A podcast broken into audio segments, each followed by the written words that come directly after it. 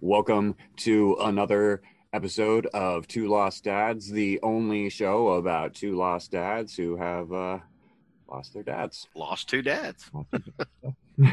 so, Wow, isn't that exciting? it's such an exciting show. It's not even a little depressing, it's enlightening. Exactly. Uh, so this week, uh, last week we talked had our little introduction. Uh, I talked about our dads and a little bit about ourselves. I don't think that's ever going to stop. I think that's the entire point of the show.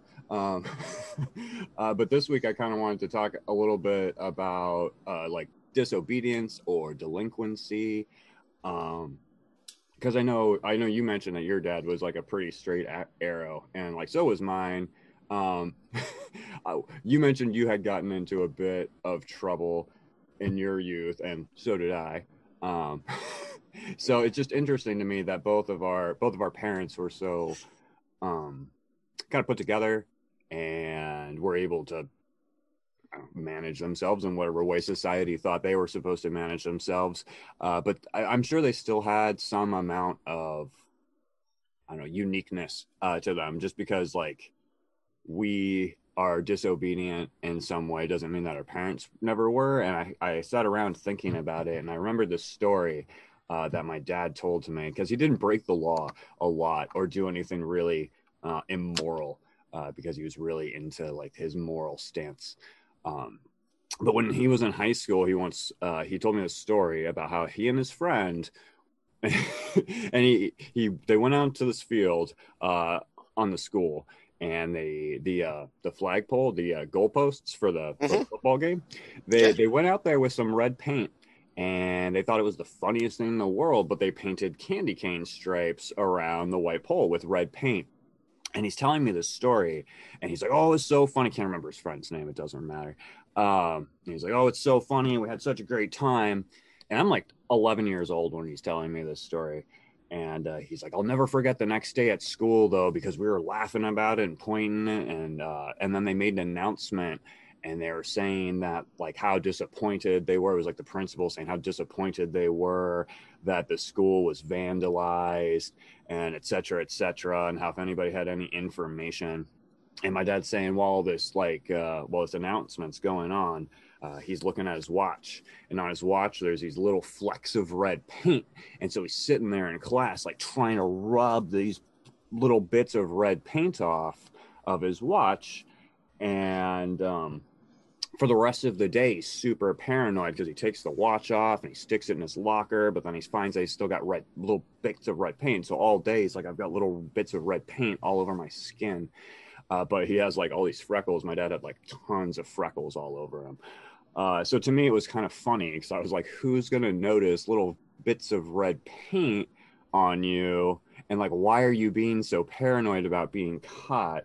So I guess, well, when I was a kid, I guess his point in the story was that like, even if nobody's watching you, you should do the right thing um, because you'll feel guilty about your actions. Like if you're not proud of what you've done, you'll feel some amount of guilt because he always told these stories and they'd have some kind of moral and I don't really remember what the moral was supposed to be for that story, but knowing my dad and looking back on that story, I'm thinking about why he told it to me. Uh, I think he was just trying to say that, you know, you don't run red lights just because nobody's watching, kind of thing. Even though he literally did that to, and like when I was younger, also. But it was kind of that that thing that you act like a good person even if nobody's watching, because if you don't, you'll feel like shitty about yourself. Well, a couple things. First of all, you never act. You just are. Right. Either you are a good person or you're not. The people I can't stand are the people that act like they're good people. There's a shit ton of those people out there. Um, what I would tell you is my dad, uh, you know, uh, we kind of like we talked in the last episode. It's interesting as a father. Um, one of the things you do is you you look back on your childhood and what your father did or didn't say to you, and you that informs you in some ways as to how to you think you should be a parent or how you should be a father. Um, I will say my father literally until late, late, late in his life never gave any indication that he ever was anything other than a rules follower who did what he was supposed to do and what was asked to him, and that was it. And he beat into us. I, that's not the right word because he never really beat us, other than back then you sure did get a spanking. It, it was still acceptable back in those days. But he would, um, his line was, "You have to live with the consequences of your actions." And I, at the time, I didn't really understand it. A few years later, especially after I'd gotten in a variety of, of trouble, um, I recognized that what he was really doing was saying, "It's on you."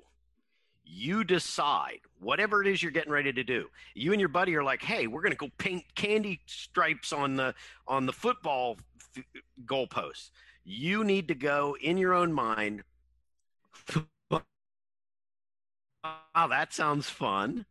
And am i willing to deal with that if i get caught? I could get arrested. If i get caught i might get expelled you make that decision for yourself. And that's one thing i did like about the, his approach was he never told me not to do something. He just wanted you to know that if you make that decision don't come crying to anybody else about the decision you made and the repercussions from it. And i lived that most of my delinquent childhood because my teenage years i, I was a terror and and it was uh, mostly acting out and rebelling against stupidity and things that I just didn't understand why why it was that big a deal that society expected me to do X, Y, or Z. Um, and frankly, I have a very weird sense of humor. So things that I was like, hell yeah, let's do that. And more times than not, I did get caught or I did get in trouble.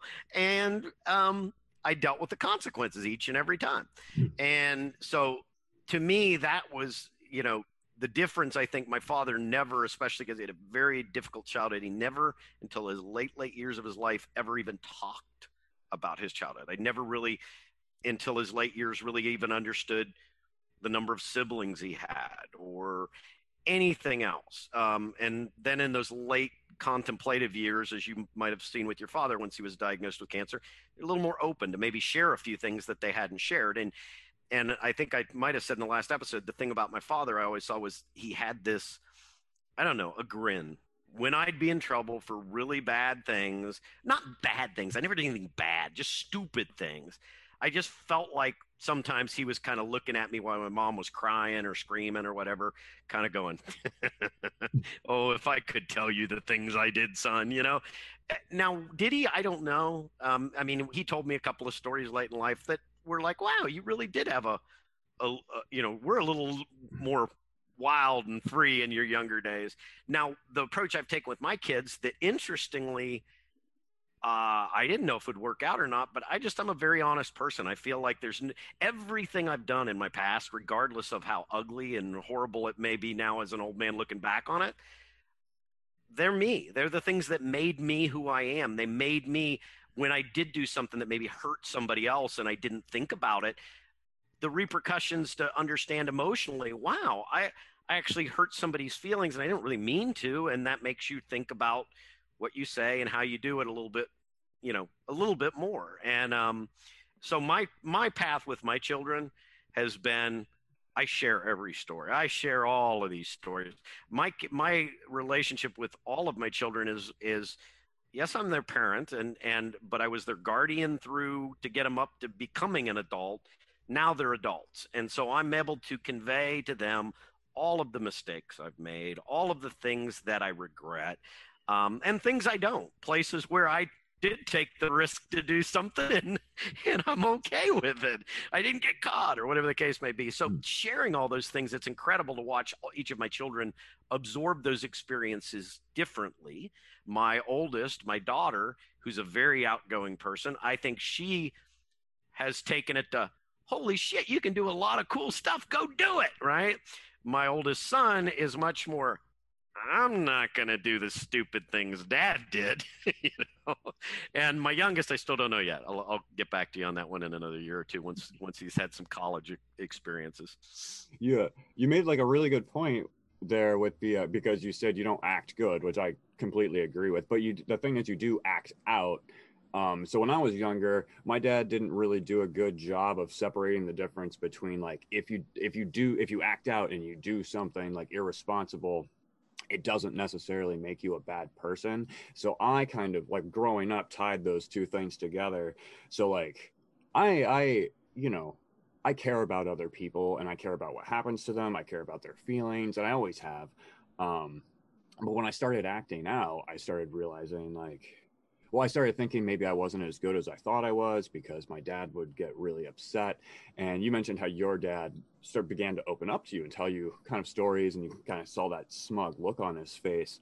Uh, I didn't really get that from my dad. He he was he was suffering for a long time, but he was really um, he had his faith, and he believed more than anything over and over again every single time I talked to him. He said, "I'm gonna get better. Don't worry about it."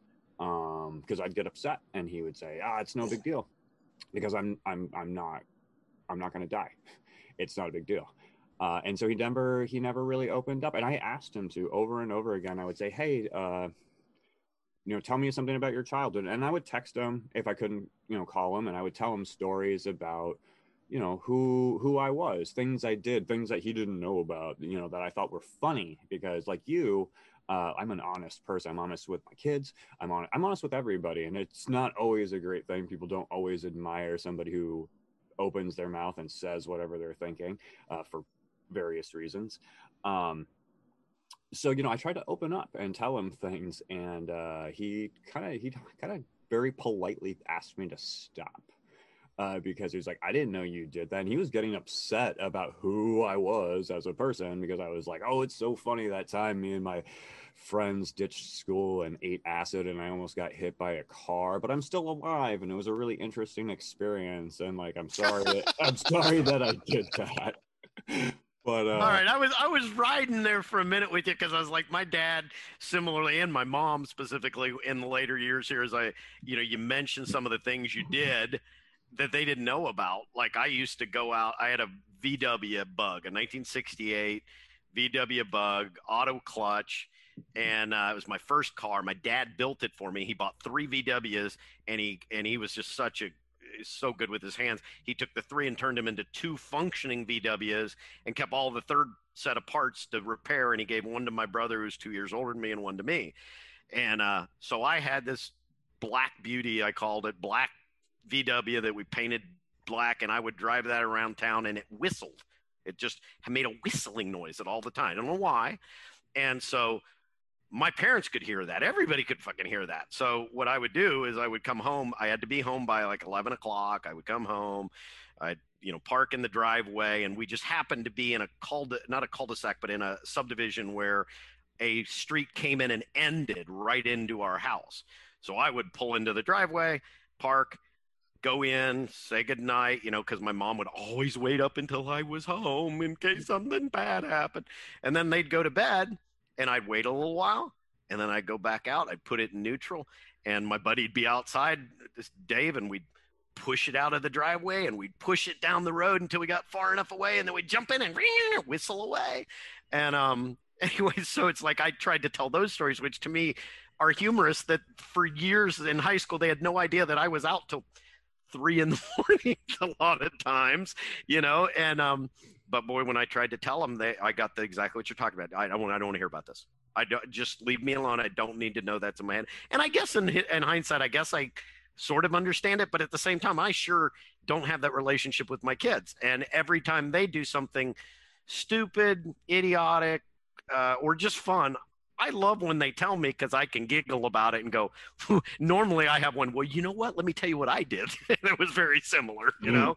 Mm. And I don't know. To me, that's just the. I, am very happy with my relationship with my my children because I I feel different than I feel like I have the relationship with my father uh, or my mother.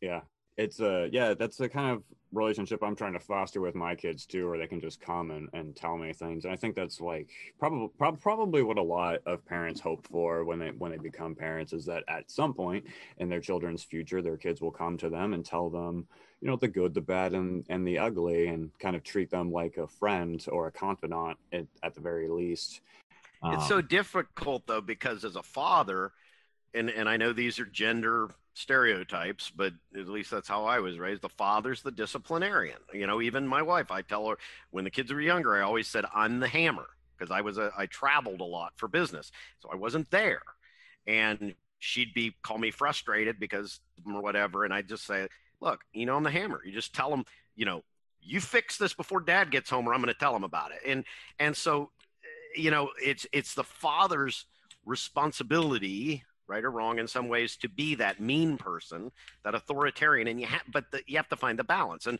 and the mother on the other side is usually the caring loving nurturing one that helicopters the kids. And so it's just i think and i think it's changing so much for you know you're you're a bit behind me gener- one generation behind me but i look at my children's generation and i think god it's going to be really difficult to parent in a world of open open social media just constant feeding of of information and misinformation. And I, I don't know just this hey let's go eat tide pods right? I mean it's one thing to be in a in a school with 50 kids in your class and you're getting some peer pressure to do something stupid that you can easily say one kid wants me to eat an ipod i'm not a tide pod i'm not doing it. But when you're in third fourth sixth grade whatever and you're on I don't know what do they use today, Instagram or TikTok. you know whatever, a, a TikTok, yeah, TikTok. hey, here's your TikTok challenge: eat a Tide Pod.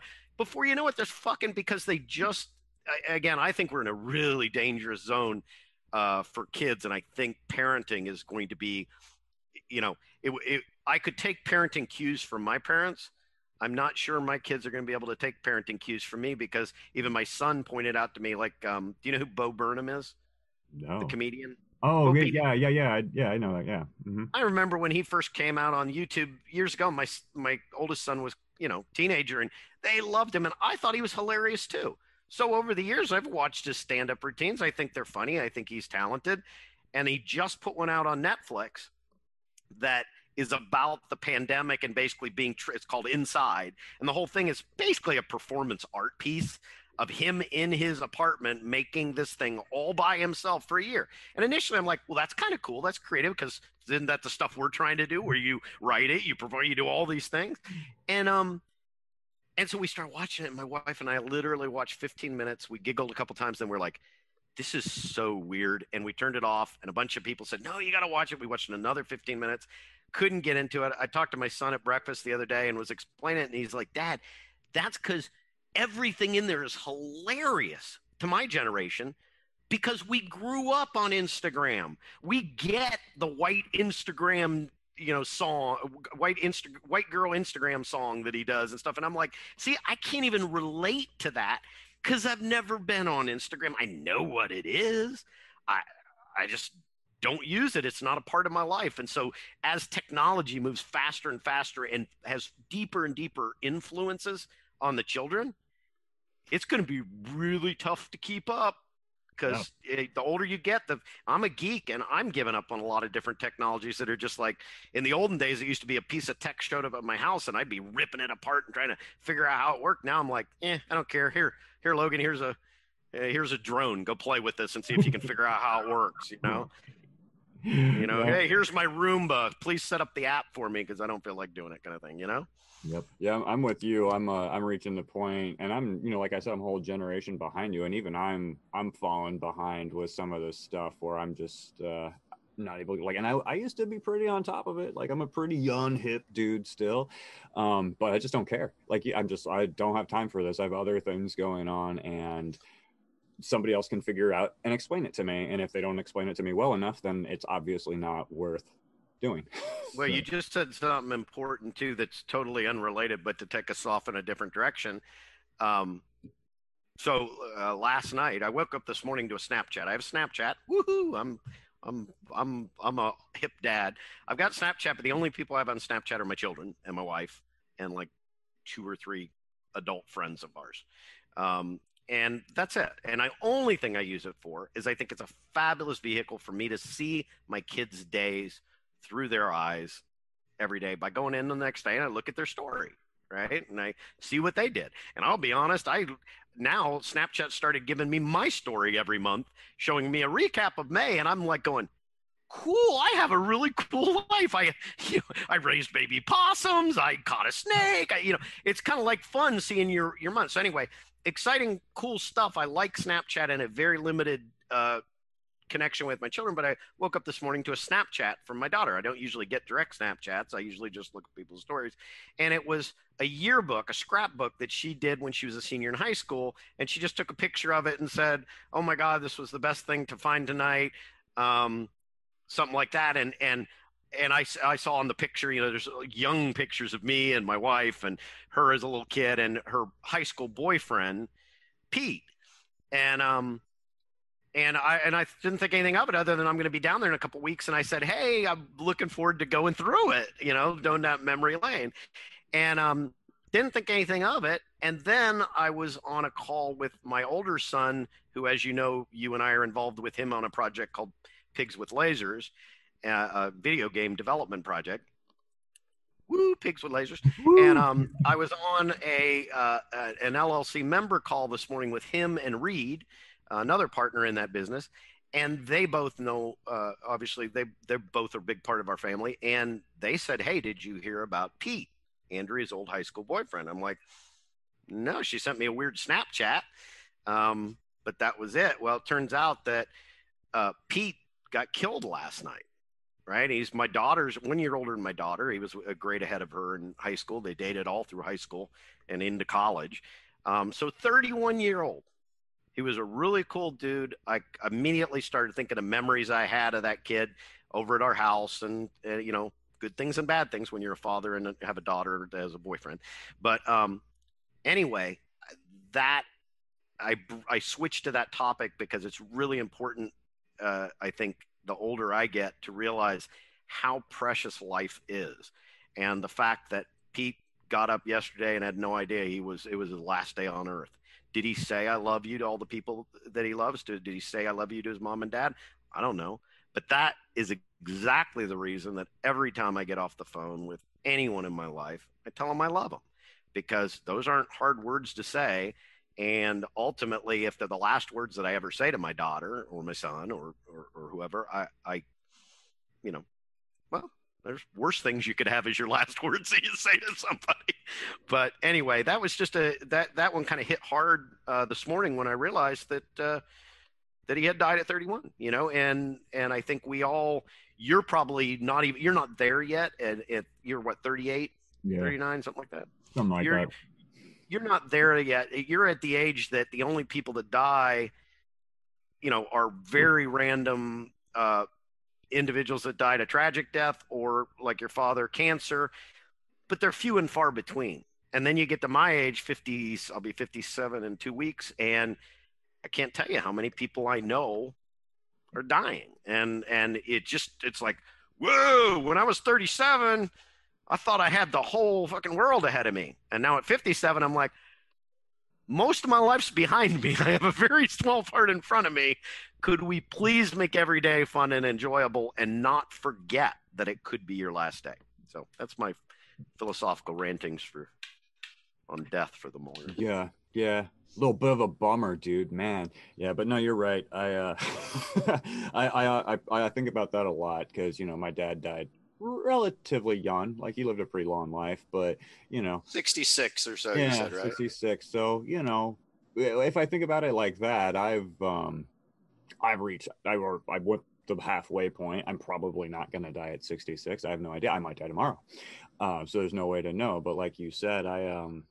I've kind of always thought like that, though. My entire life's mentality has been built on the idea that uh, I only get to live life once, and I don't want to follow a bunch of rules that I don't necessarily agree with that are arbitrary. Not saying that you shouldn't follow rules.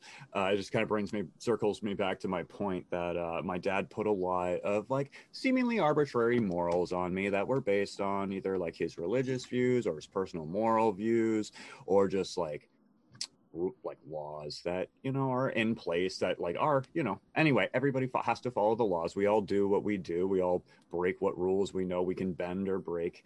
Um, it's just i very early on uh, because my dad was so strict and controlling and saying don't do this but it's okay to do this i would think why is it okay to do this but not this other thing that's so similar?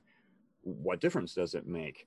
Um, and so I lived my whole life going forward and, and watching people go on and making decisions about like why they go to school, why they do their homework, why they have the friends that they have, why they choose to go out at night uh, instead of staying in to do something else or whatever the reasons may yeah. be and so i've kind of built my entire my entire life based upon like these alternate moral principles that have sometimes gotten me into trouble but have always ultimately led me on a path to where i wanted to go um, and so I guess it's difficult for me uh, as a parent to kind of see how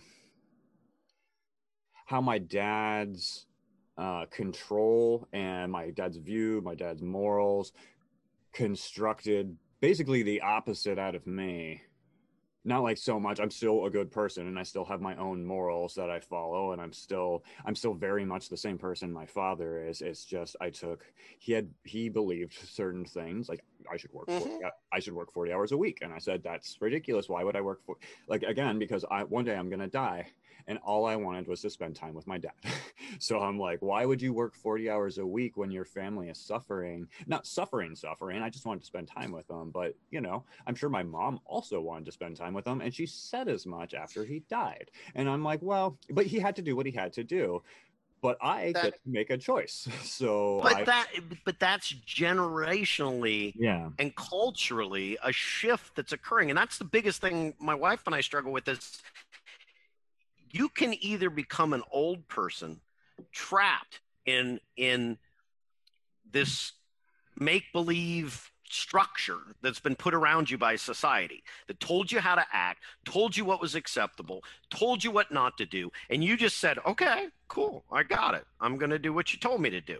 And I think the vast majority of of our our parents' generation, and and you know, my dad died at 91, so he was even a generation before your father. But any of that generation that grew up from the you know, anywhere in the the 1900s, right, from 1930 through 1980, right, 1970, somewhere in there, th- that whole group of people were raised in an entirely different America, an entirely different set of values and constructs than we see now and where we see the path going in the for as we move forward. And that ultimately is the thing we struggle with is to say, I don't want to be. I, I know so many people my age that are angry, angry old men. And they're angry because they've gotten to this point in their life and they've realized the whole thing was a lie.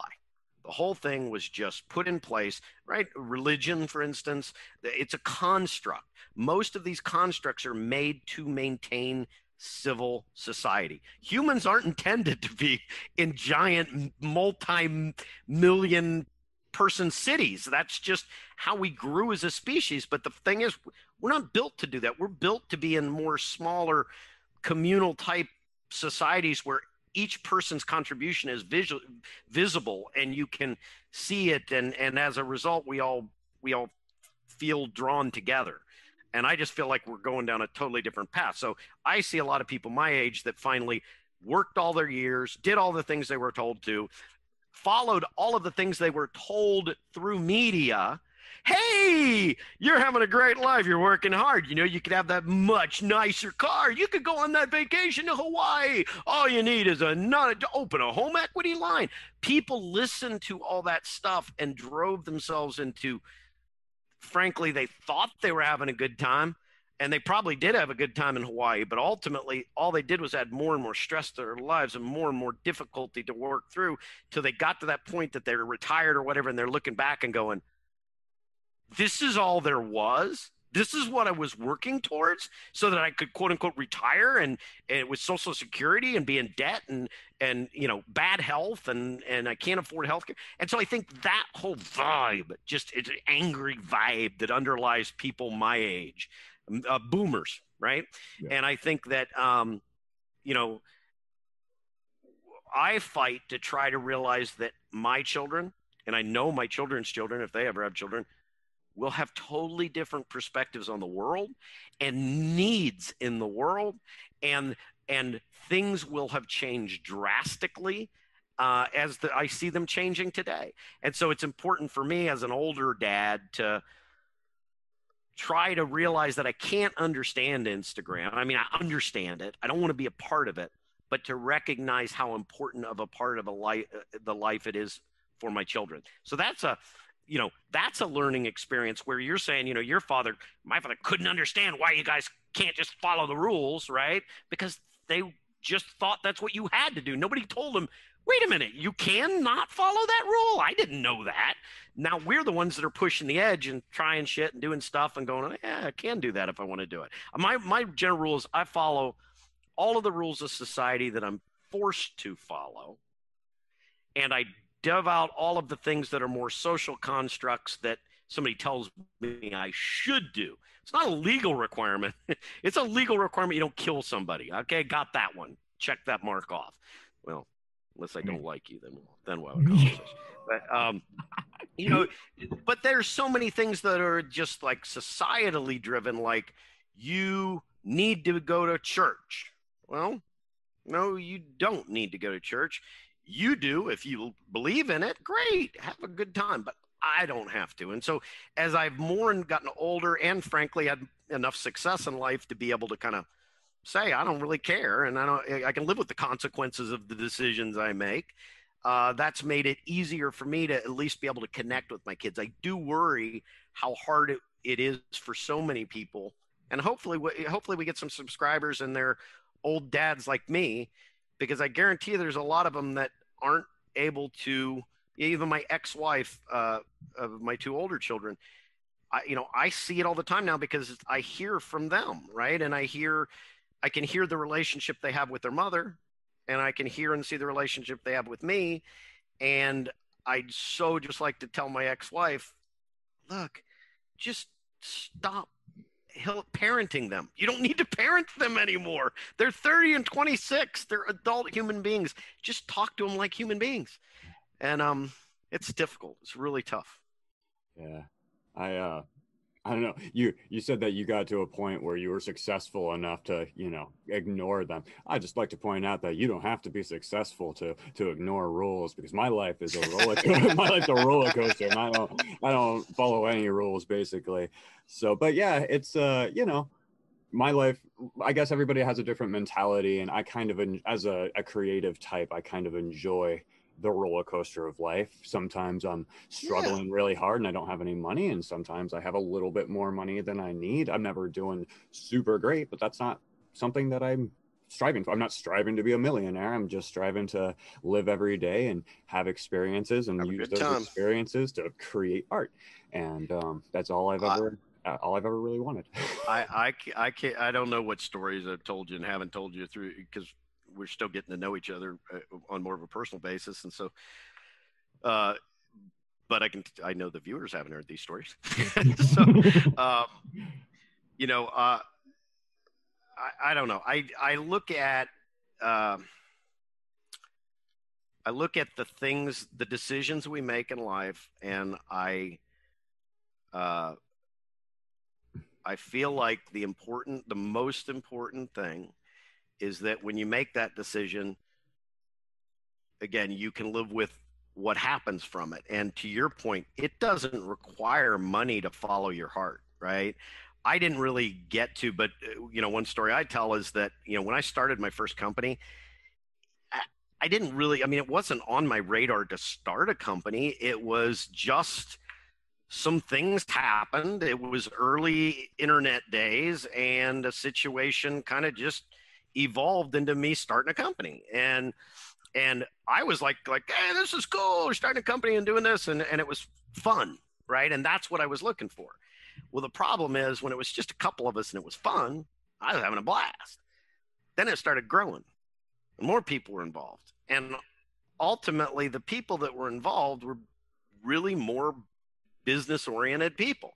They had objectives which was to make a lot of money, right? And and the tension got really difficult between one of my co-founders and uh, the gentleman that we had brought in to be the president of the company, and um, we all just sat down in the conference room one day and kind of had a come to Jesus meeting, and they were. I, I was like, "What do you want?" And one of them was like. I want to, we're here to make a lot of money. That's what I want to do, blah, blah, blah. The other one is like, you know, it's just a, it's, it's we're entering a consolidation stage and we need to be open to you know deals to, to merge with other companies and blah blah blah and And I said, Well, guys, I don't know what to tell you. I'm just here to have fun. That's what I'm here for. I'm here to have a good time. And if we make money, awesome. But I just want to enjoy it and really have the experience of it, right? Shortly after that, the president left because he well, realized that he, he realized that he just wanted to he wanted to you know there were different we had different needs. Now you know that I, I look at that and again I, I can't everybody has to do what feels right in their life and what's most important in their life. Um, in that case the president was a of that company was uh, um, he was a good friend of mine. He still is a good friend of mine to this day uh, he actually recently became the president of my last software company. So he's still a part of my life, and I love the man to death. But you know, he grew up in Nigeria, and so he, you know, he had a different outlook probably on the need to accumulate wealth uh, and to help other, uh, you know, members of his family, and uh, just things I wasn't concerned about. And so you can't judge people for why they've pursued what they they've pursued in life I just each time I see them, see people, I just try to impress upon them, you know, please just live a little bit. You know, if all you do is worry about the work, work, work, work part of it and making money, money, money, money, you get trapped in in a really bad rat race. And frankly, I understand that it's important to have some money, but after a certain point, then you're giving up life experiences in exchange for some mythical piece of paper in a bank somewhere. So you uh you almost quoted i wrote a book everybody. You don't have to buy it. But everybody first, has to buy it. Every everybody has to buy my book called the patron saint of pinball. Uh, but in, in, the first chapter there, yeah everybody go buy it right now. Uh, in the first chapter there's a line that says uh, here we go. Uh, and what am I left with? Some imagined standard for the way I was supposed to live my life. Be a loving husband, be a caring father, and don't forget to work, work, work until you die. Because that is that is kind of the mentality that the uh, that we have is you you you love your wife, you love your kids, and you work, work, work, work, work, and then you die.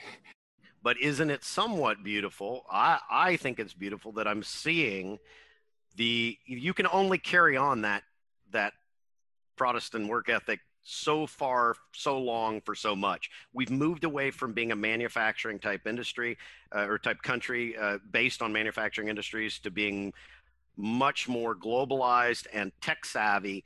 And as a result, I think, especially with what I call late stage capitalism going on, you're seeing where you know my dad was raised in a time that he said you go to work for the same company and you work for them your whole life and you dedicate yourself and they'll take care of you it doesn't work like that. And the beautiful thing is to see the next generation waking up. Now they had to get smacked hard against their head, eh, head against the wall here in both 2008 and now again in 2020, where two generations effectively have had their you know their their lives stopped and restarted with economic damage and i think that's causing them all to go what what am I really here for? Right? you want me to work 80 hours a week on a salary just so you can beat my ass? No, no, not going to overdo over. And it's funny because the older generation's going, those lazy kids, they don't want to work more than 40 hours. In my day, I worked 70 hours a week. And you're damn right. We did. I did. But now I look back and I go, okay, I get it. Because I, I, always live by the axiom he who works nine to five will always work nine to five. So if you work really, really hard on something you're passionate about, and you can get some success out of it, that will allow you to have more control over your life later because the whole financial aspect's removed from it, right? And uh, but I, I think that the kids, the, the the up and coming generations, are going to have a totally different look at the economic landscape more because they're actually able to talk to people in the rest of the world. They're able to understand now just through getting on a Twitch stream or jumping on some Discord server, they can connect with people all over the world and and literally have conversations and gain knowledge that I my generation couldn't. What's it like to live in Bangladesh? What's what's it, what's what's the cost of living in Brazil? You know, what what's good and bad about each thing? And what they'll find is they'll find that like America has the longest work week of any civilized country. We give, we don't give, we don't provide health care. We don't provide uh, family leave of uh, paid family leave. And most people get two, at most, two weeks of vacation. And if they're salaried, they're asked to work 60, 70 hours, especially with productivity tools and access to data through smartphones. Now it's just a constant on. And I think the younger kids are going, nah, nah, that ain't going to do it. That's not what I want. And that'll be cool to watch how that transforms the world because I do believe that it's unsustainable on the path that my generation was on.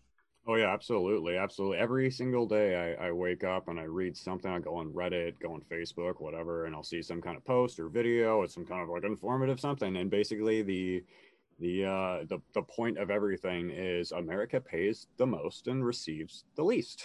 So why are you allowing that to happen? And I can just see the tension just mounting over and over again every single day. And at some point, it's just going to reach its boiling point, and whatever's going to happen is going to happen. And I'm going to be too old. I'll still be out there to vote, um, but I'm I'm I'm going to be part of that older generation by the time anything probably happens. So I'm on I'm on board because let's just say it right now. The whole point of this podcast is to you know get woke, son. Uh, you gotta you gotta move with the times and realize that being a dad's about evolving um, and changing and changing your point of view and realizing that the things you did in your life aren't necessarily the things that you want for your children um, because ultimately we're all kind of have regrets about our own lives or the way our parents raised us or you know whatever. So you know let's all evolve together and try to work through growing as a person and growing as a world uh, because it well, is difficult. Yeah, I know we're coming down on time. I think I'm always trying to look for moments to drop little nuggets of wisdom. I think the the key there, it, it, to extend what you just said, is it's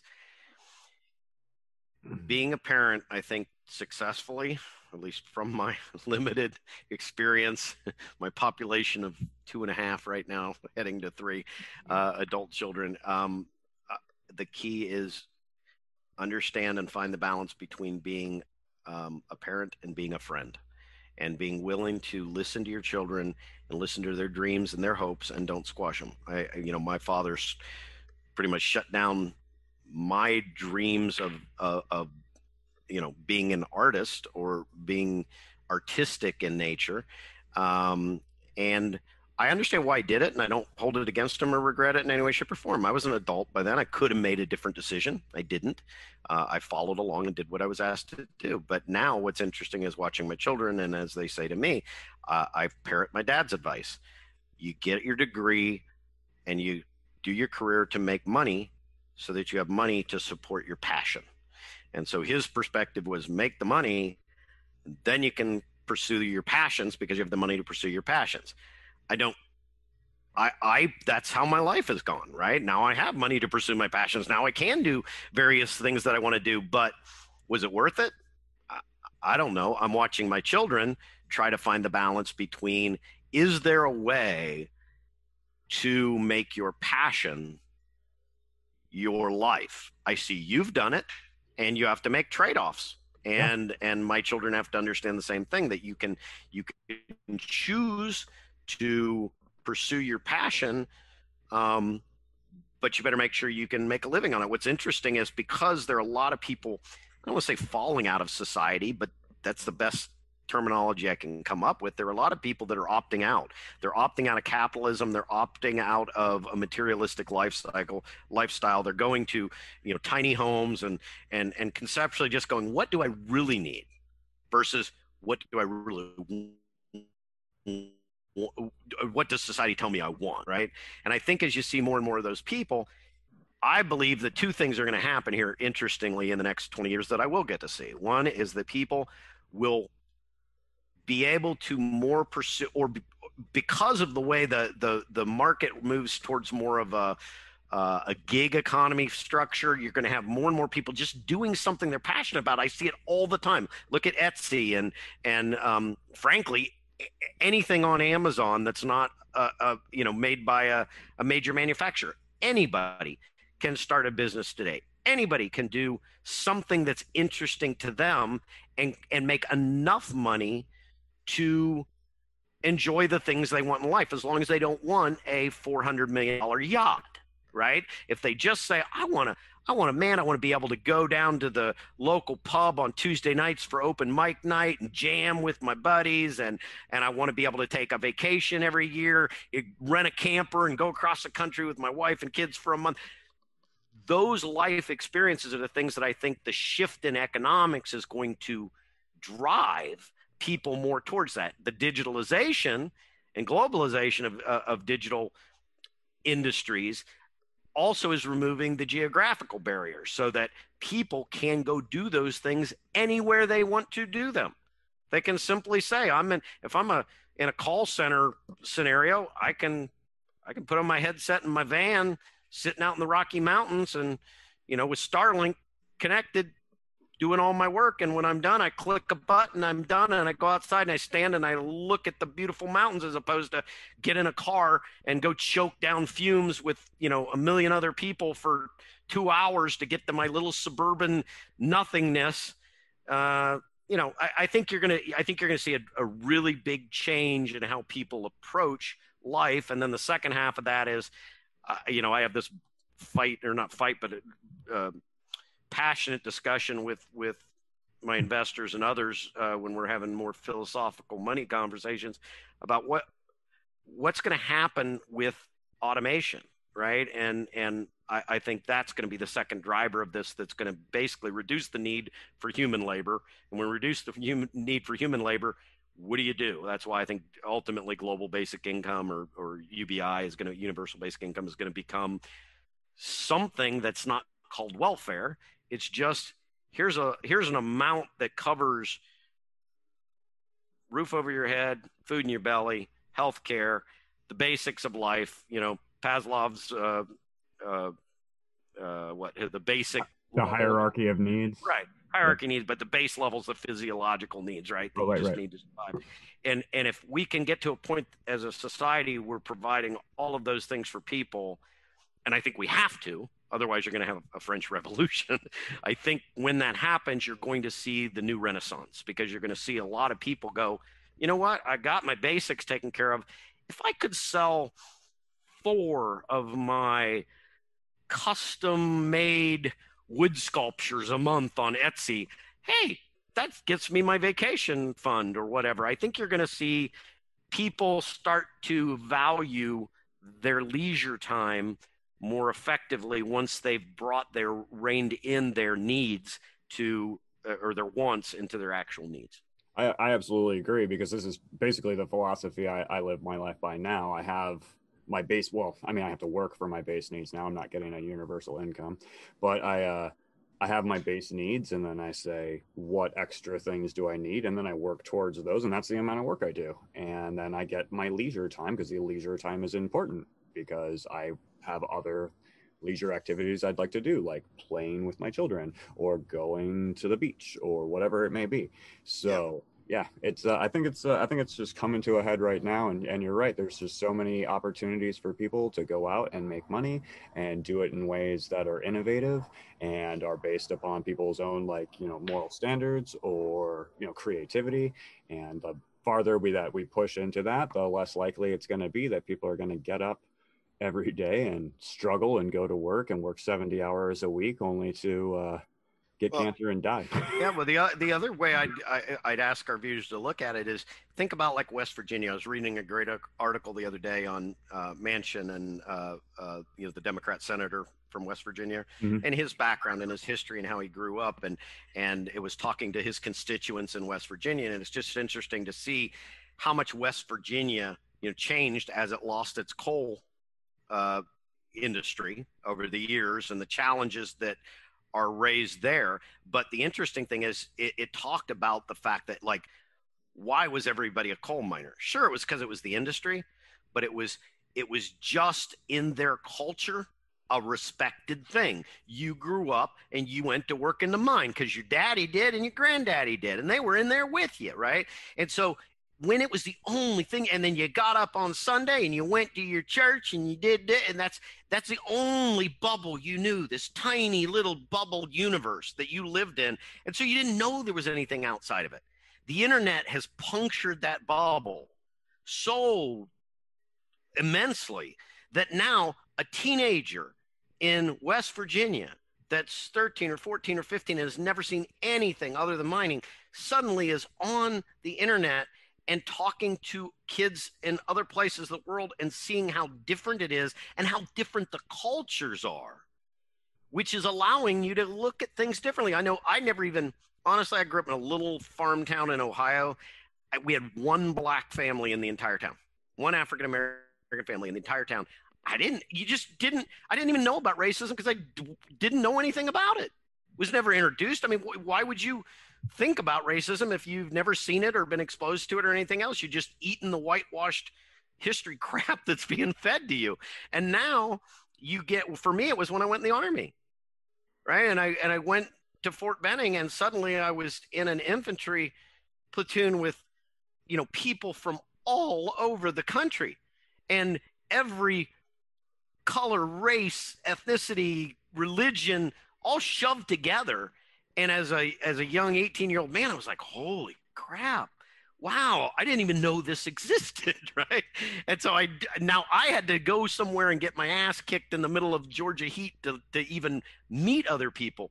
Now that 13 year old's in their room at night talking to Vikram over in, you know, Mumbai, playing some game with them and at the same time learning about them and learning about what drives them and their family and their culture. And I think that globalization of culture is what's going to be like critically important for us old people to realize how different it is from we were how we were raised and not grasp and grip onto the past, which I honestly is I think part of what we've been seeing in the last four or five years or slightly more of politics in the US.